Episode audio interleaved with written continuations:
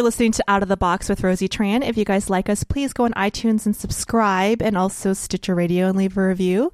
I'm here today with Mick Betancourt, executive producer of Ironside on NBC. How are you doing today? I'm good. Co-EP, co-executive producer. of Uh oh.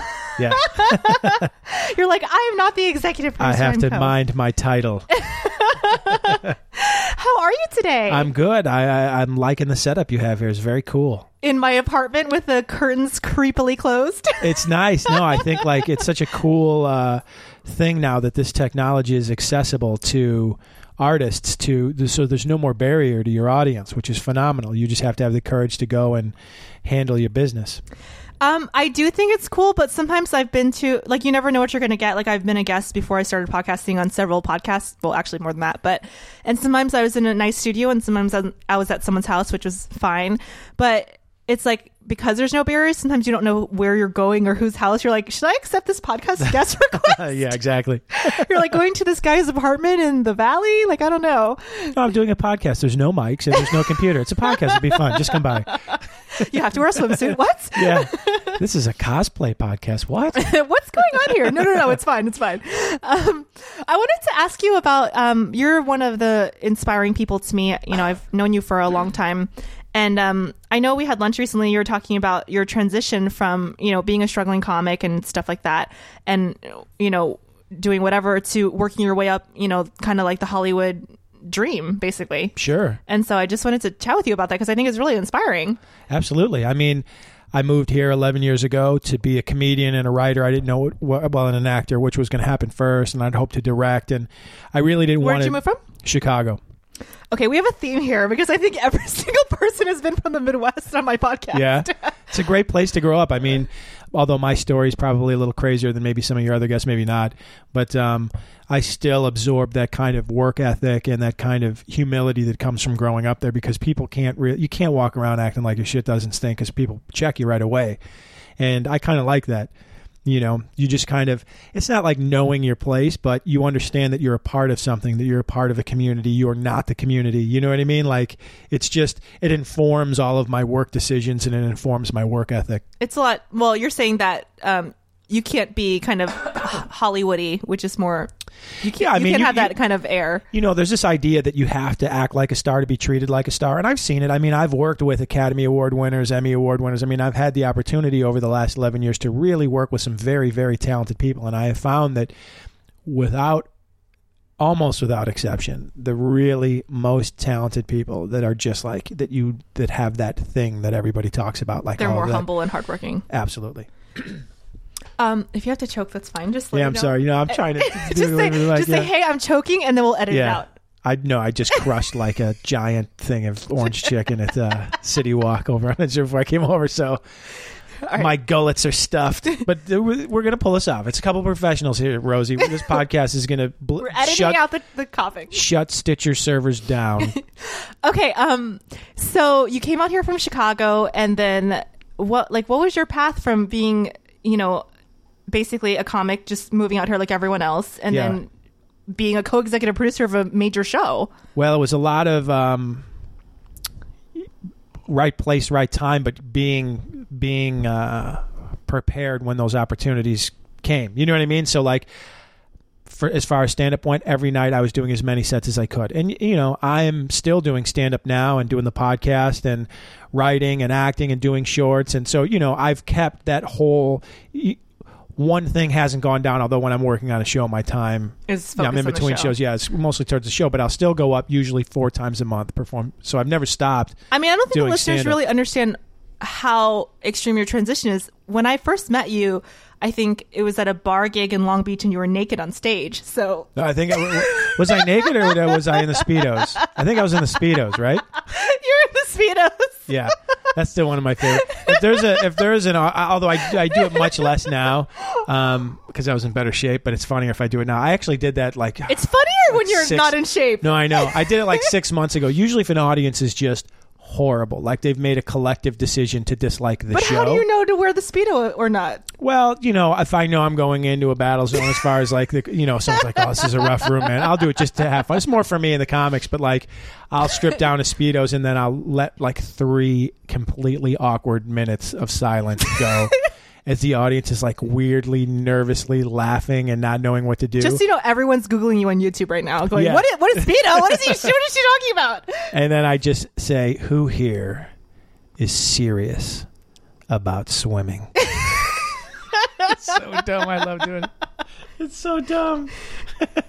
so yeah, I mean that's funny. That Long Beach gig is a place called I don't know if it's still there. What's called Taco Beach. and we Taco would, Beach. That's right. Yeah, we would drive forty-five minutes to be able to do twenty-minute sets for free, and they would pay you in tacos. I remember that. Yeah, so like, and that was a big deal because they would give you food. So I that think they did. Some, Ty Rivera some- started there too. I just called him the other day to do a gig. I think they do drink specials, but I don't drink, so I I enjoyed the free tacos. Yeah. I mean, you know, to drive somewhere almost an hour away to do a 10 or 20 minute stand up set to get paid in tacos, I mean, you really have to be committed. You're not going to do that to waste your time. I mean, you have to be passionate about the craft of stand up comedy.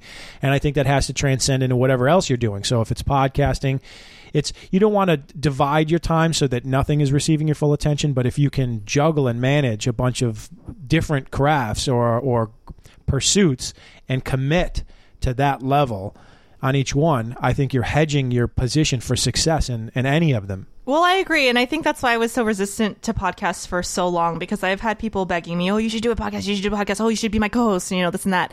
And I, I'm the kind of person if I do something, I'm all in or Sure. nothing. Like I'm not going to do a podcast and then two months later, oh, I can't get any guests or whatever. Like if I'm going to do something, I do it. yeah, no, I agree. You had that. Why? Why do anything else? Otherwise, some you're people- wasting your time. and You're wasting everyone's time who's involved. I think a lot of people have this.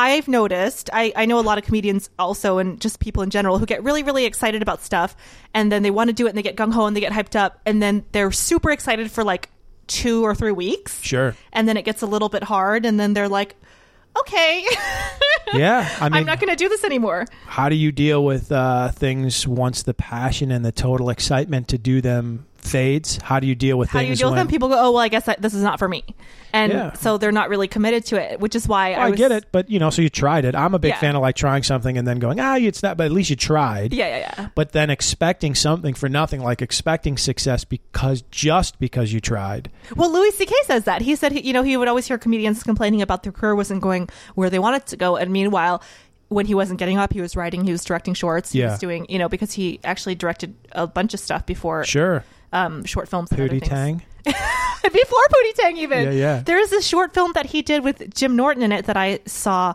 where Jim Norton, I can't even remember, so I don't want to talk about it, but it, it was like a little short. Yeah, and there was the one with the jazz player that I think Yeah, Ali yeah, Leroy was in. player. Yeah, the trumpet player. Do you know what it's called? No, you, you, you put Louis C.K. short films in Google and magic will But yeah, so he he's got tons of stuff. So he was he was like, okay, well, I can sit here and complain about my career, or I can do something else. Well, that's like like look, you you're doing a podcast and there's no it, it's going to be what you want it, it it'll be exactly what you want it to be as long as you're willing to commit to the work. And I think you can that translate into whatever you want to do. Like there's never been an opportunity for artists to just access their audience ever. There was always a barrier to the audience which was controlled by companies or networks or studios. And that doesn't I mean, that certainly exists now, but all of that's going away. It's all going away and now. I think that people in the system are scared shitless. sure. I think a lot of them are scared shitless that the system is going to collapse. Yeah, I mean, you know, you kick the dog a bunch, and now the dog's it's going to bite you in your ass. I mean, and look, that's a part of the business that has a negative slant to it. I have been treated very well. I've worked for the last 10 years in that environment, and I've worked with very talented people, studio network executives that were super smart, that added tremendous value to the show. But there's also a whole other side of that business where you know artists are disres- you know they're they're viewed as um, the poor price of doing business. Like disposable or whatever. Yeah, Like, and you know now people can go out, and again, it, it requires effort to go out and create and build your own audience. But then you have to put what is it, your money where your mouth is, and say, if I think I'm this special person with this unique voice. Well, then, here. then yeah, then now you have to go after you, you. The audience has to. You have to develop that and and put that out into the world and see if anyone comes back. Like look at a guy like Ari Shaffir uh, comedy store comic, has his podcast in Joe Rogan's camp. Good guy. I've had him on my show, but he stuck by his guns for what f- 13 or 14 years. You know what I mean? yeah. just Yeah. developing his own stand up. And a lot of times the people in the audience didn't necessarily respond, but he knew that's what he wanted to do. Yeah. And so now his audience has found him. And I think those guys just sold out the Chicago Theater or like the House of Blues in well, Chicago. that's. I mean, even before that, that's. I think Kathy Griffin did that. She said, you know, they weren't interested in her, so she started renting theaters on her own and doing it on her own because pe- she didn't really have an audience. People Yeah. were just like. I mean, the flip side is, and I've, t- I've talked about this on other podcasts. So here's a great example. And whether this quote is true or not, I, I think what she's saying is true if she said it or if she didn't. But I'm pretty sure she did. Whitney Cummings said Dane Cook went out and made America fall in love with him. And she went to Hollywood to make Hollywood fall in love with her. Mm-hmm. Meaning, you know, Dane wanted this this other type of success where she had a very specific goal in mind, which was to come to Hollywood and be successful in Hollywood, which is very separate than being a comedian that the world loves. You can do that on your own, like Brian Regan. Brian Regan doesn't have a network deal. You know what I mean? Yeah, Like, but, he makes probably ten million dollars a year managing his own. You know, as a manager, puts together his tours and just does that, and that's who he is. And the audience loves him, and it's between him and his audience. And then there's, you know, the cool thing is now is there's just more options. I'm not saying that the Hollywood system's bad or or that the indie way is good. You just have to find what speaks to yourself, and then go do that, and not torture yourself because you're not enjoying whatever. You know, there's so many options now. You can't say like, no, I want to be on TV. Well, that's a very specific game to play. There are very specific rules to Yes, that. Yes, it is. You know what I mean? And, and you, you can't bring the football to the baseball game and go, you guys should be playing football because they're like, no, fuck, this is this is what we do. We play baseball. So you want to play baseball, you put on a uniform, cleats, you grab a bat, you have a glove. That's first base. There's the outfield, and these well, are the rules. well, that's something that I'm learning too, and I wish I would have had. I mean, I I would have been uh, totally used and abused by Hollywood if I had some sleazy manager pick me up at 19 and just because I would I was so clueless, like I was so clueless. But I'm that's what I'm learning now. Is Mm-hmm. well, look, most 19 year. I mean, look, we, we think we're geniuses when we're 19, and we're filled with a tremendous amount of passion and like gusto for life. But you're 19. You're 19. You have 19 years on the planet. You may have read a lot. You may be, have a bunch of kind of old soul wisdom, but you've only been on the planet for 19 years. yeah. So you have to cut yourself a break when you look back. you Well, I mean, in general, I, I just had no idea what I was doing. I wish I would have had some like older mentor or something saying, "Hey, Rosie, Yeah. this is how the system works." Because I kind of figured out the stand up world, and I'm just now, which is crazy, been in Hollywood almost 11 years, um, and figuring out the the TV and film side because I just wasn't focused on that, and I didn't realize that it was a completely different world. Yeah. And I saw people getting deals through stand up, so I just thought, well, I'll just focus on stand up, and I didn't understand that game. So it's definitely different.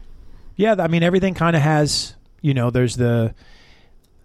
Here's how comedy clubs book shows. Here's how indie rooms book shows. Here's how bringer rooms book shows. Here's how YouTube works. If you want to be a preferred user, you know, uh, you have to make X amount. You can't go YouTube. You're I'm the real filmmaker. YouTube. So change your shit to. But people do that. Have that same mentality towards Hollywood. Fuck you and your thing. Please, cast. Fuck you, please. Like it's this weird ebb and flow of desperation and then angst, which only af- negatively affects you. You know, if that's Yeah, Hollywood doesn't care if you're like in your apartment drinking Jack Daniels and crying. Yeah, no one cares. No one cares. No one cares. You Maybe your mom. create and, and get better every time you do it. Like, is, is the thing you're doing now little bit better than the last thing that you did? And if so, then there's progress. And if there's no progress, then ask yourself why that's not happening. Well, what I like about the indie system is that it's kind of like pure art. Like if you're frustrated and you're not getting where you want to be in the mainstream, then you can at least go and create and be creatively fulfilled. Absolutely, and and it doesn't have to be on like a deep. People don't need to go to a theater to see your indie film. They can watch it on your phone now if they have a Vimeo account or a YouTube account.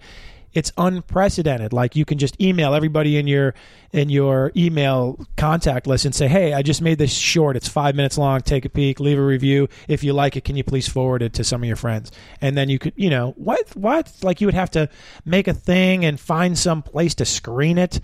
And then invite people, and, And then they use your phonograph Yeah, and- whole yeah, phonograph. You have to shoe your horse, go through town, past the settlers. It's horrible. Okay, so you came out here and then and then what happened? Magic. I came out here and Back it was a struggle, just like uh, right. yeah, just like everybody else. I came out. I didn't know anybody. I didn't really have. I had no, zero connections here. Did you did you come out here with a significant other or Uh, I did. I mean, I'm still married now. I was married then, and uh, to a different person? No, no. Okay. same place. We've been together for 20, 20 years, maybe 21. Oh so my gosh! I came out and um, Did she know? Did she know that it was going to be roller coaster craziness out here? oh sh- well yeah, but I don't think anyone prepares you for. I mean, to give you an example, like I moved out here. Fuck did I move out? I, September of 2001 because it was about three weeks after 9/11. So I got out and then was doing stand up and then January's pilot season. So I'd been out for about three months and I auditioned for a show on CBS and I tested for it. you went to testing? Yeah, I tested three months for here? it. Yeah. And so I thought, wow, Wow. this is great, you know, and Like uh, it's so easy to make it. I know. and I think that uh, um, I got an uh, and my wife was in Chicago for 6 months kind of fly I would fly back and forth uh, you know, maybe once or twice a month. and month. she's a civilian, non-Hollywoody. non non Hollywood, no no, no uh, creative uh, aspirations. Um, Midwest girl, you know what I mean. Right now, she's a stay at home mom, and which is great for the kids and us, and that's what she wanted to do. You know, it Yeah. wasn't like I was like, "You stay home." Like I said, I'm not. The, I'm like, do whatever you want. And she's You like, stay "Oh, home and I tell dick jokes. Yeah, then you're gonna like it. Um, and tell five of your friends to come see me. No. Two one. Yeah, my wife's my bringer. Um, so I lost my train of thought. What were we talking about? So you came out here. She was flying back and forth every. Yeah, so you know, you were saying like how things can be so crazy. Like I got an offer for the show on Mulholland in Beverly Glen, and so I called Chicago. I was so late. I'm like, look, this is going to be great. You're going to come out. Money will already be started. It won't be a struggle. And then by the time I got to the bottom of the hill, um, my manager called me back and said they made an offer. They only made an offer to you to scare the star. So Aw. the star. To, so I realized like really how tactical and how ruthless this can be. My pal Dwayne Kennedy, uh, who was a writer on the Kamau Bell show, was it was it on FX? I don't know. It just got canceled. Unfortunately, it was a great show. But he had been out here, and he's the only person that I knew that had actually lived in LA and was then now back in Chicago. And he goes, "Man, they're going to practice you. They're going to practice. They're going to lie to you to practice lying."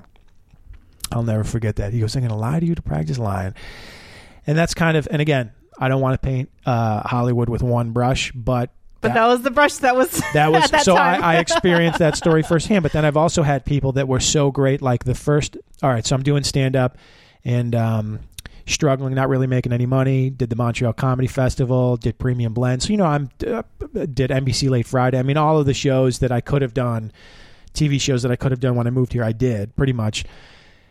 And it doesn't make you know you make a ton of money doing that, and I didn't want to go on the road because now my son was being born, so I got a job at Starbucks for the benefits, and you know we're struggling financially, but yet I'm known, you know I, I'm going up all around town. I'm known as a like a a great comic amongst my peers, and the, all the clubs are giving me spots, but I'm not making any money, you know. So I'm writing. I as- want to reiterate that because I think a lot of people think I'm, I don't want to cut you off, but I Oh, think no, a lot no. of people think that comedians. I had a friend that thought that the twenty dollar cover goes to the comedians of the show. Yeah. in most towns, with the exception of New York and LA, it does. and he I was, mean, not. Mo- I mean, you know, it goes to pay the comedians. It doesn't go entirely to. he's like, I didn't realize how little you guys were getting paid. I'm like, yes. We don't. so buy merch, people. Yeah. Buy merch You don't get paid, as a matter of and fact. donate I mean, money. Yeah. I mean, here's the cool thing. If and obviously you're fans of podcasts, if you're listening to podcasts, what's happening now is you're having comics like myself, like Rosie, and many other people like Tom Segura, uh, Christina Pazsitzky, uh, the um, Death Squad guys, very successful podcasts that are changing the game because what they'll do is they'll call, say, a music venue that's predominantly dark on Mondays, right? And they'll say, Can I use your venue? You keep all the liquor sales and I'll keep the door. And so they negotiate these deals, no manager, just the comic and the business owner and the audience. Again, less barriers of entry Yeah. so that if you're a super fan of say your show and your fans want to come out and see you and they do want the $20 to go to you because they know your podcast's free and they know that you put a lot of work into it and they know you're going to give them a good show live will pay $20 confidently knowing that that money's going to you Yeah. Stanhope was doing that. yeah so you know you have a very do it yourself indie scene happening now because the audiences or whoever's creative whatever you're doing storytelling is between you and the audience Well, you have that. You self produce shows. i do i've been doing that for 17 years Yes. Very smart.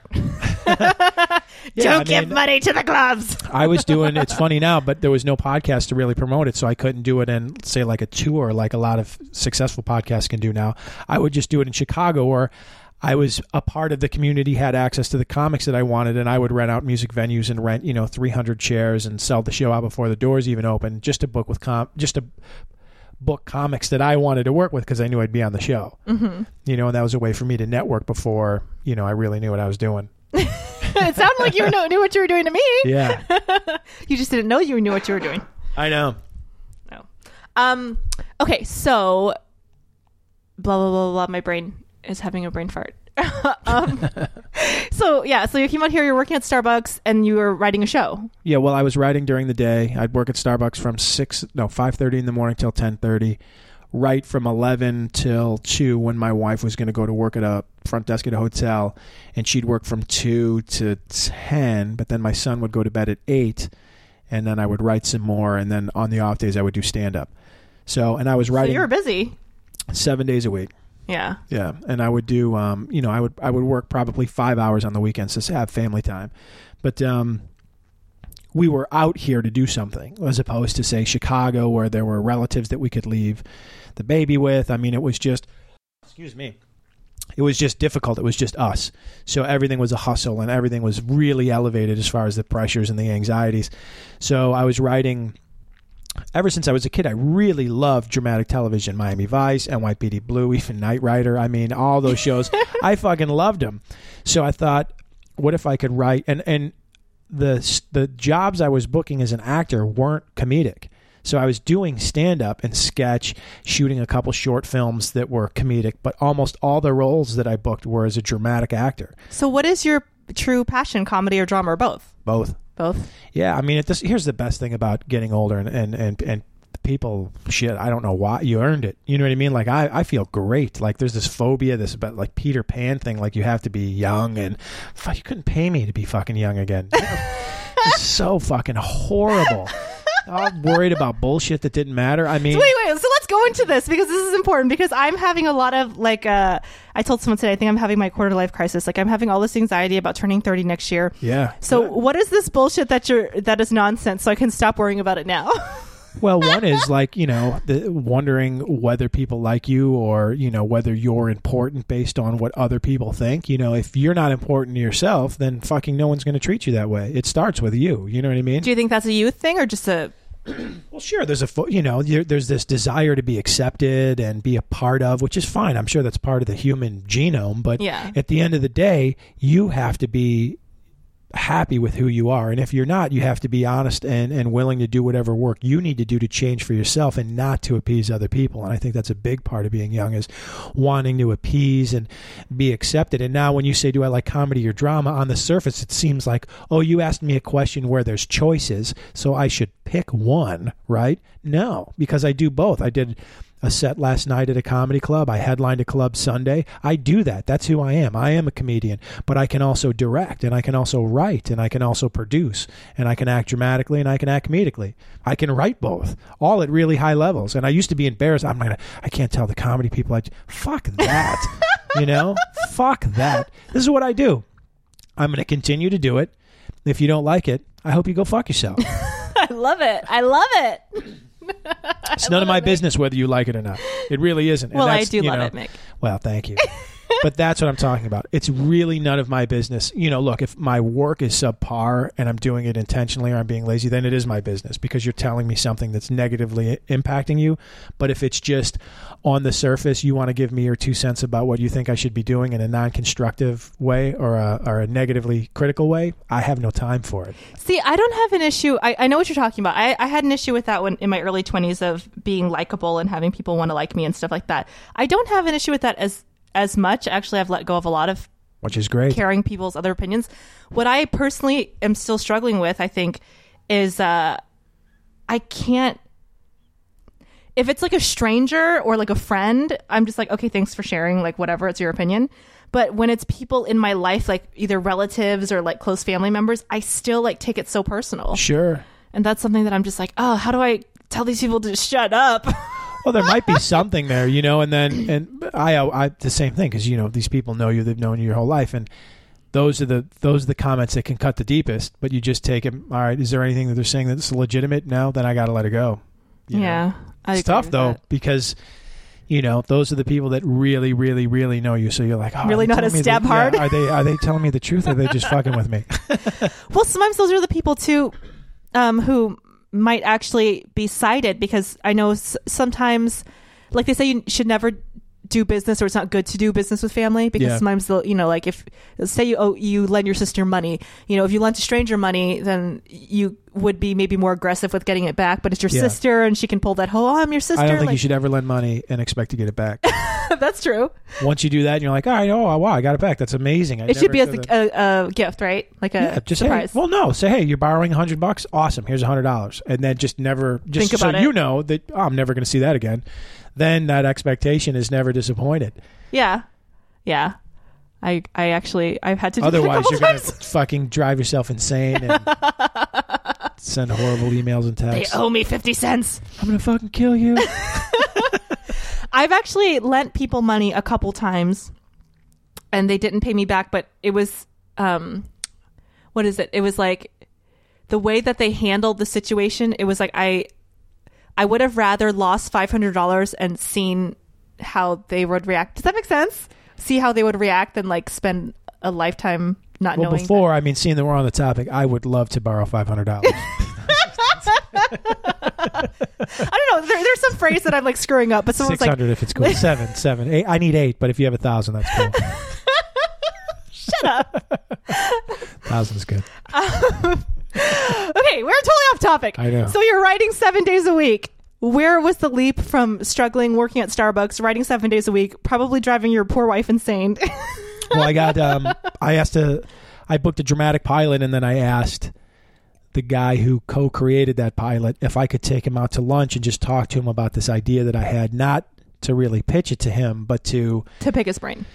yeah, because as a comic, and I've done this myself, you know, I, I, I am so passionate about something, but because I'm so passionate, I'm a little disconnected from the reality. And I see like sometimes someone will say, Hey, come see my show, and I'll go see it, and they'll bomb. And then they'll come off and they'll be like, How fucking great was that? And there is an incredible, egregious disconnect from It's called laugh happened. ears. Yeah. and um I my phobia is to not be that guy. I just want to be very honest about where I'm at and what I'm doing. So I said, "Listen, can I take you to lunch, tell you this thing and you tell me if I'm nuts. Tell me if I'm super excited about something that that, that doesn't merit that." But see, I think it's okay to be super excited about stuff because how many horrible, I mean, there's obviously amazing projects, but I've seen a bunch of horrible projects that were pretty successful that I was Sure. like, oh, I didn't like that at all. Yeah. So it's still just someone's opinion. If you really believe in it and you keep pushing it and pushing it, I mean, there's uh, Abraham Lincoln Vampire Hunter. No, no, I know, I know. I know. I listen. I'm never one to take away from somebody's dreams, but there, but there is actually something called self delusion. so You're like, I didn't want to be delusional. yeah, so I just didn't, and you know, I, it could have been a horrible idea. So I, you know, I'm open to people who know. I think you're like the epitome of down to earth. So I don't know if that would be.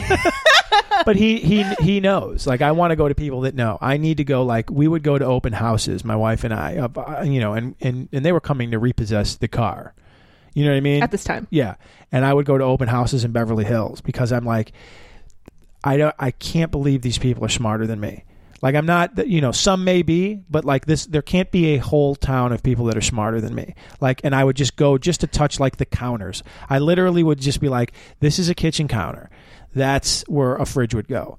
This is a living. I room. totally agree with you. I think about that all the time when I'm focused on my goals. I'm like, they're, I'm like, these are just people just like me. Yeah. Like they're just doing something different. So what are they doing that I can like well, do, yeah, also I- do? not not like I view a house in Beverly Hills as like a, a symbol of success because I, I I guess I would be considered I consider myself successful in a way that I'm very happy with what I do and I feel like I can I make a positive contribution when I show up to work as opposed to taking shit. You know what I mean? Yeah. I show up to be service and so that's what I consider a success. But that being said, I don't live in Beverly Hills. You know what I mean? But I you, I mean, there's okay. There's there's nothing wrong with visioning. No, I know, but that's what I needed to do. I needed to go and say, all right, this is what people would consider successful, because I didn't really have a definition for that yet.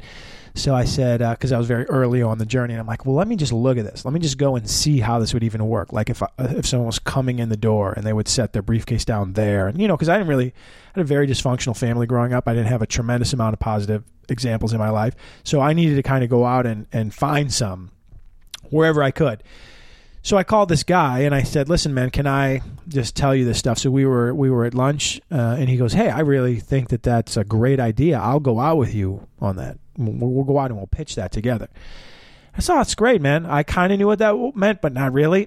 so he, we had to go to the production company that he had his deal with, and we kind of pitched them the idea, and they said, "Oh, that's great. Here's some notes." And we took the notes. That was my first experience taking notes with something that I had written and folding them into it. Then we went to the studio uh, that they had to deal with, and we pitched them, and they said, uh, "Excuse me." They said, "This is great. Here's some notes, and then we'll go to the network." Now, when you go to pitch a network an idea, they don't want to get super excited about something and then negotiate. So, So they pretend like they're all not interested. no, what they do is you negotiate before you go in. Oh, So this you, is interesting. yeah, so they know if they buy something, they know what they're going to pay for it.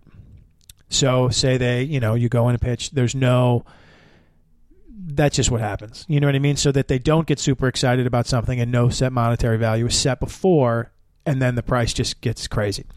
okay. The the weird part of that is if you're broke like I was and this other guy was not, I got to see what I would lose if I didn't if we didn't sell it. Does that make sense? yeah, yeah, yeah, yeah. So, and it was a pretty substantial number. It wasn't a life changing number. It was the biggest number I'd ever seen up to that point in my life. And so we go into the network to pitch by Farmers Market. And um, I thought it went pretty well. You know, we all talked, and this is going to be the show, and this is the pilot's going to look like, and this is the kind of stories we'll tell throughout the first season. Is all new to me, you know, and it's kind of old hat to the guy that I was there with, and certainly old hat to all of the people that were, you know, was the president of CBS, and it's crazy, you know, just all these really powerful people. So we're waiting by the elevator, and the guy from the production company says, "You know what? Let me just kind of go back in there and see what they thought, and just thank them for for hearing the pitch." So he goes in, and me and this other kid are waiting for the elevator, and he comes back out, and he goes, "Hey, congratulations!" And I go, "Oh, did they like it?" He goes, "Oh, they bought it."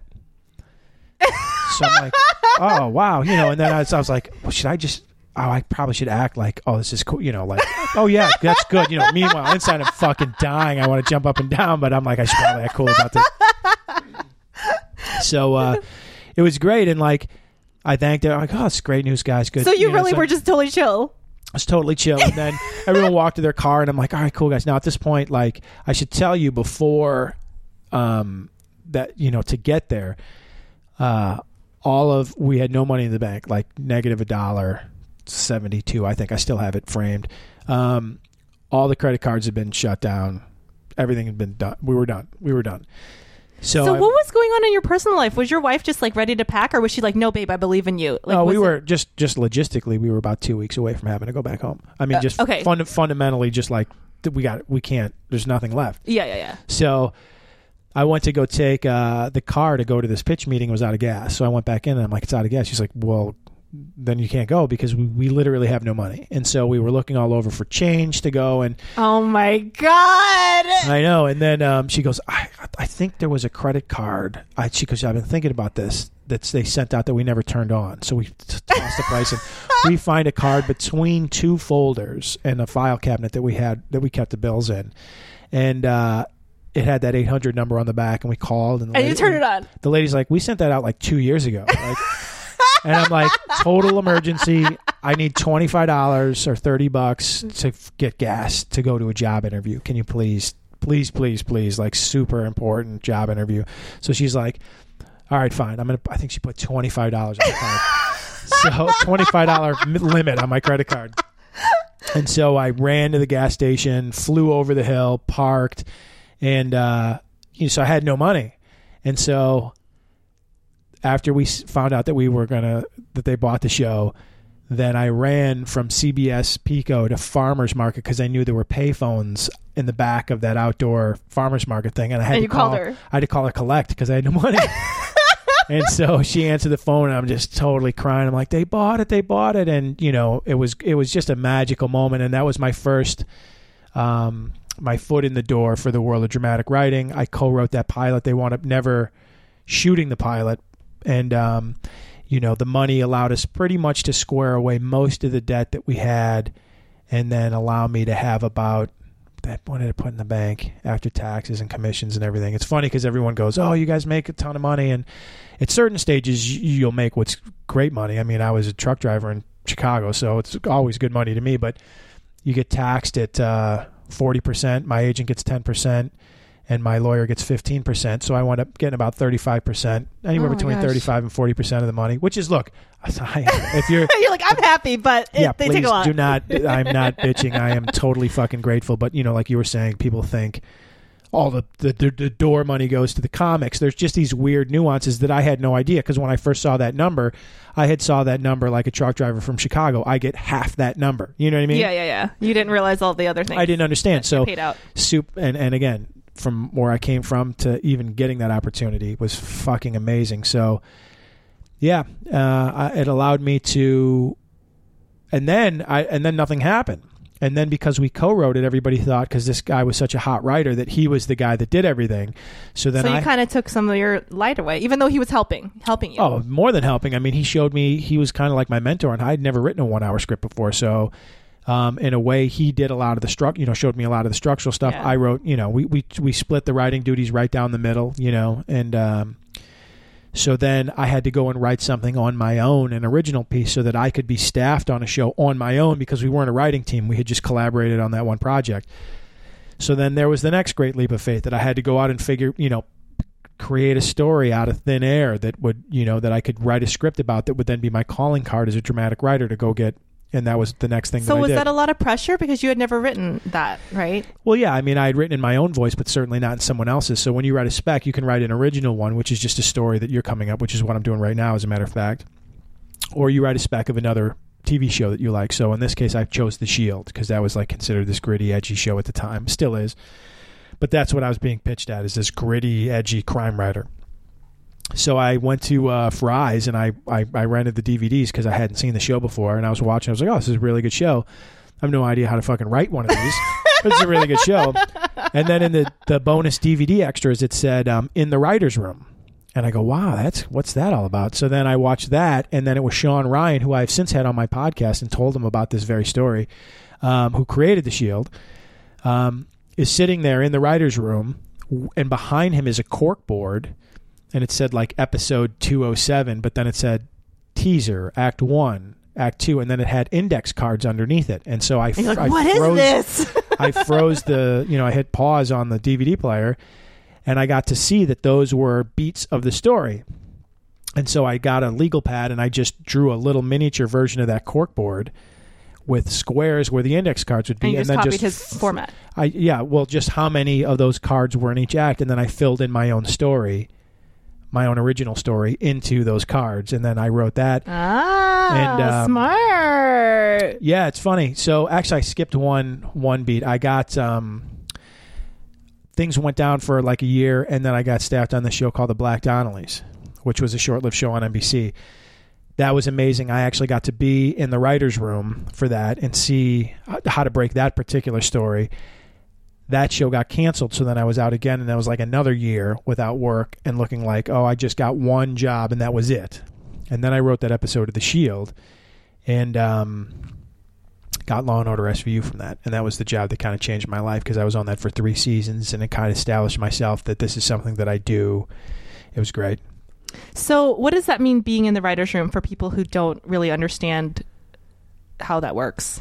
Well, the writing hierarchy of a dr- dramatic show, and, I, and I'm 99% sure it's the same with half hour comedies, is staff writer, story editor, executive story editor, um, co producer, producer, supervising producer, co executive producer, and then executive producer. So, staff writer is your beginning position, and executive producer is the top of the food chain.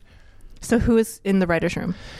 In the writers' room is uh, everybody in there. Usually, the executive producer, up to probably a producer, will do what's called run the board. So there'll be a dry erase board, or there'll be cork boards, and you will just basically beat out stories or flesh out stories. So the showrunner, who's the executive producer, will say, "All right, um."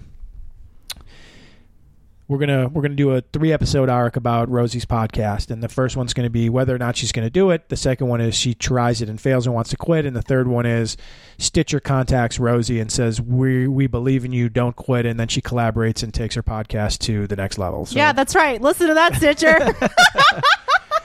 so then the the room would then break those stories.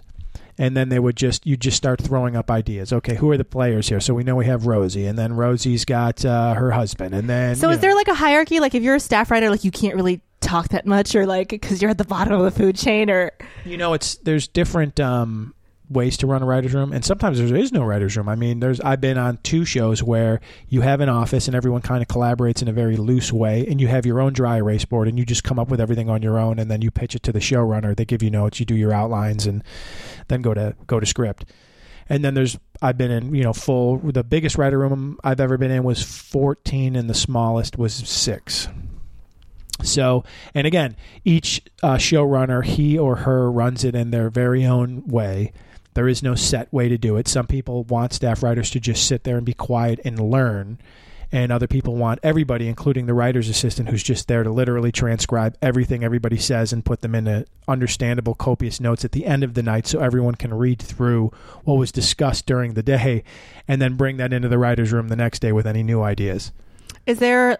So there's no hierarchy. Like a writer's assistant can't like go up, or No, you obviously you know you, some people promote from within, some people don't. I mean, it's pretty it's pretty wild. You would think with the money at stake, because I think a drama right now is about three and a half million dollars an episode.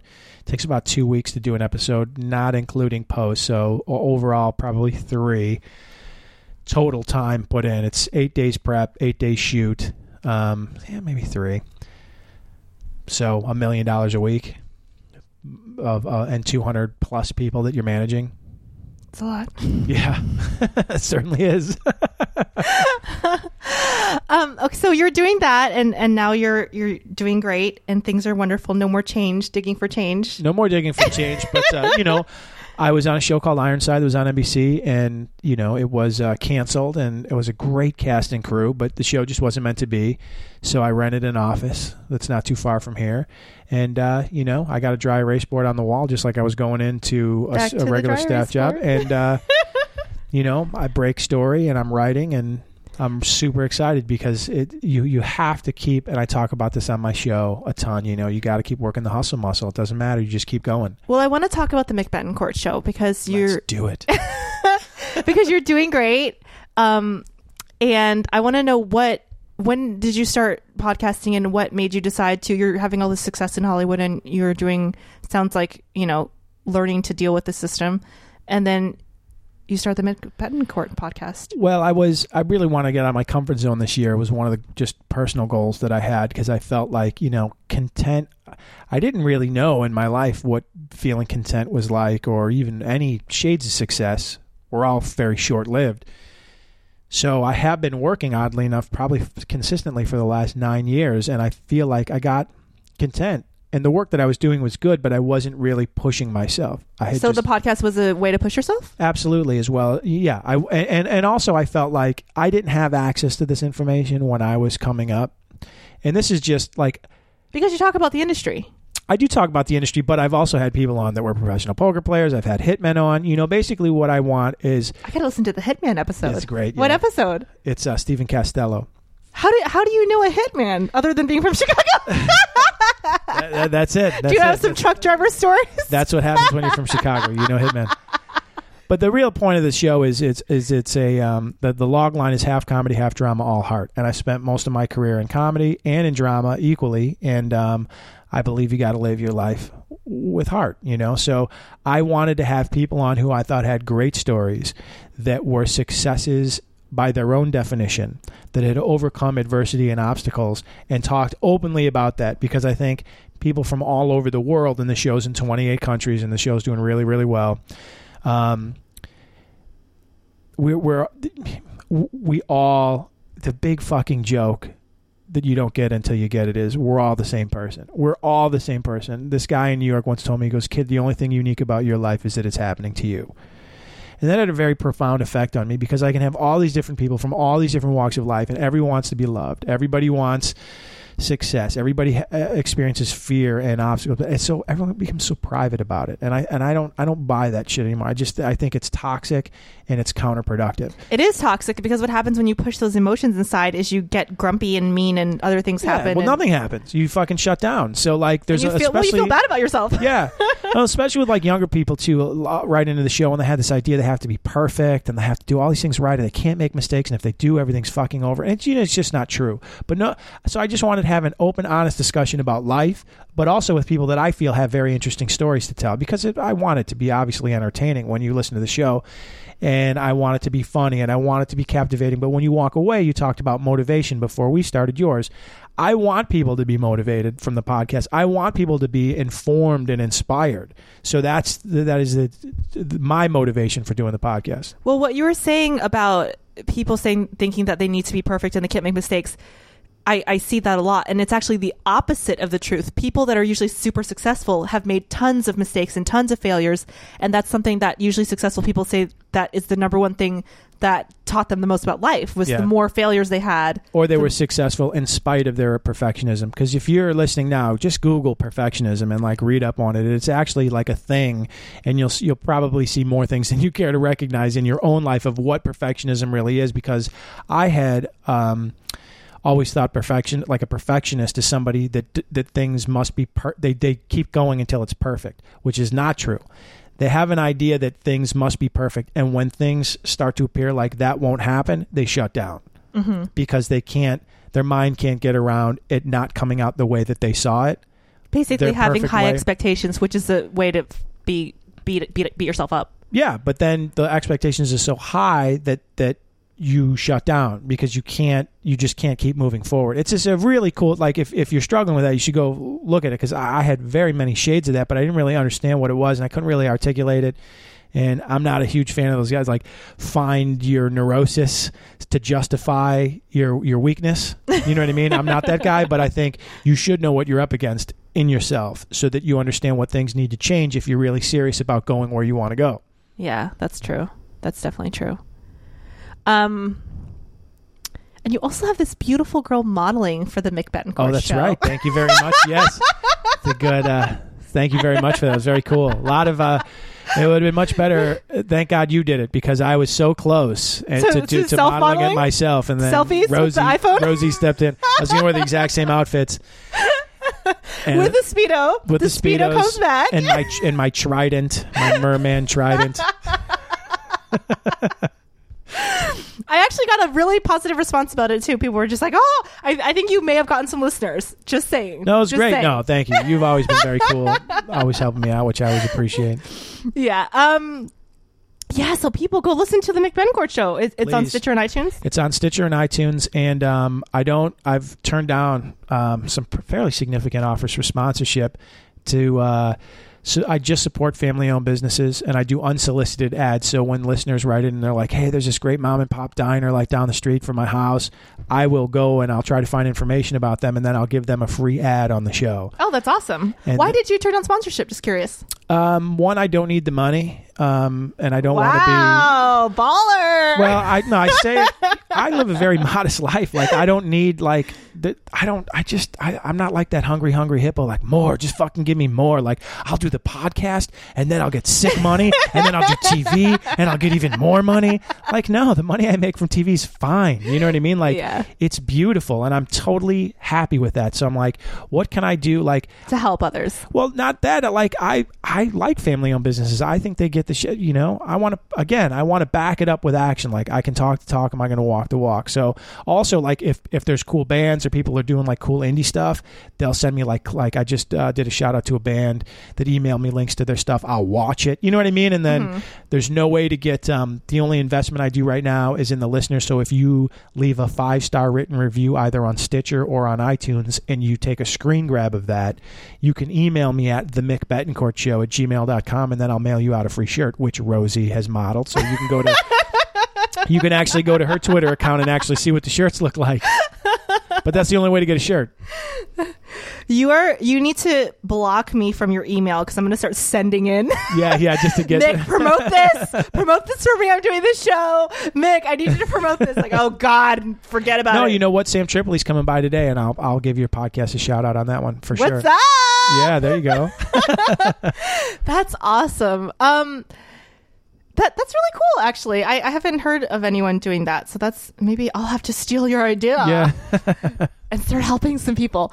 Um, So that's really cool. I like how you completely brushed me aside when I said, "How do you know a hitman?" So, am I, is there some like mafia connection? No, I mean, you know, it's weird. I uh, should I, be scared? Is there? Should I be scared with Tony? no, just uh, know that I'm not going to pay you back the thousand dollars. And now you know why.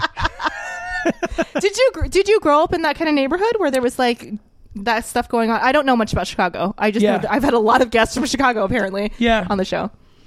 You did? All I did, yeah. You're like I'm a tru- I was a truck driver, no questions. Well, I was a teamster actually. I started out driving trucks for Home Depot, and then I, Sometimes I would get envelopes to deliver. yeah. No, it's uh, the neighborhood that I grew up in is a neighborhood called. Well, I grew up in a couple of different neighborhoods, but I spent a large time in a neighborhood called Berwyn, which is a really eclectic kind of bohemian neighborhood that's got kind of low. Well, there were nice mid mid to high level, not high level. I'd say mid level outfit guys. It's not mafia in Chicago. It's outfit, and um, the real made guys uh, were in River Forest. For that crew, there were five crews and, and made like legit crews. So everyone knows what's going on and knows that. Oh yeah, Really? Yeah. Oh, so like sounds like a TV show. Are you writing this on your Now- now board? you- now you know why I'm making money. Wow.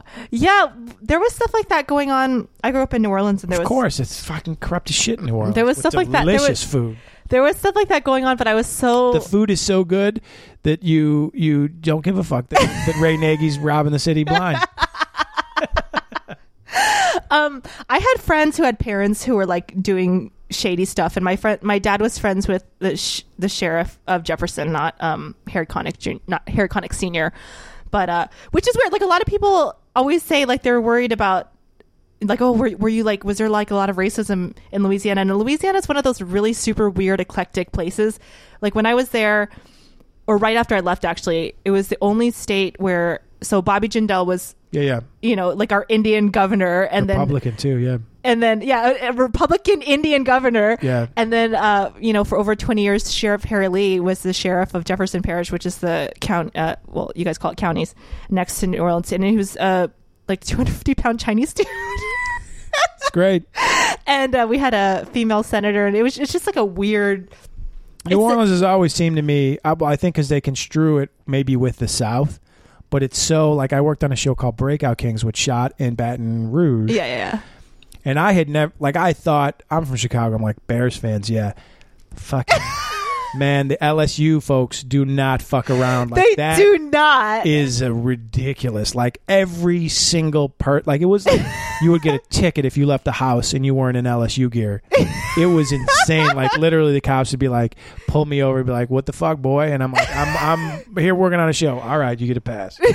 Like, it, but it was. where insane. is your tigers polo Yeah, insane. Like church, ridiculous. And then I drove down to uh, New Orleans for the day, and I met my pal Jack McGee down there, who's just uh, I don't know if you ever met him, super cool guy.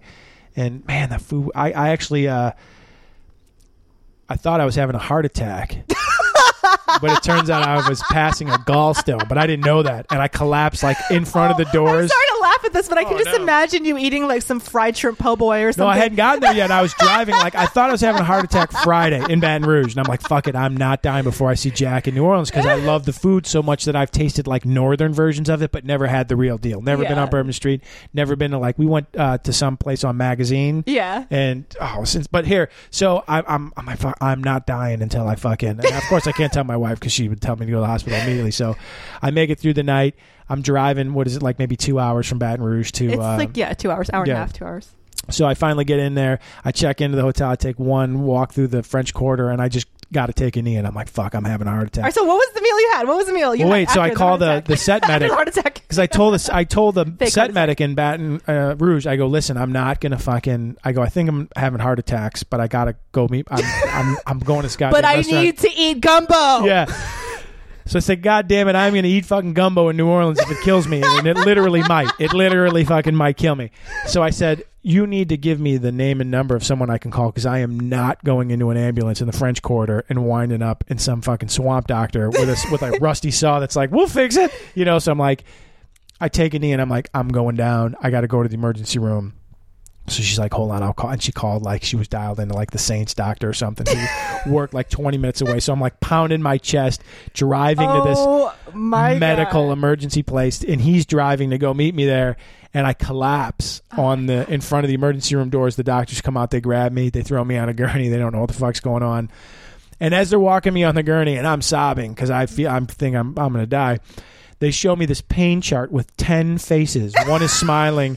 And, and they're like, "Which one of these are you?" I'm like, "Are you fucking kidding me?" I'm like, "I'm strapped to a gurney, sobbing. Whatever face that is, whatever number." I'm like, "Look at my face. I'm purple and weeping." So put that number down, whatever that is. And uh, I went in. They shot me up with these steroids, and they're like, "You passed a, a gallstone." Oh. And I'm like, "Fuck!" They're like, "You got to get your gallbladder out." At- That's before the guy goes. Oh, I just looked at your liver numbers. You got Hep C, and I'm like, "What?"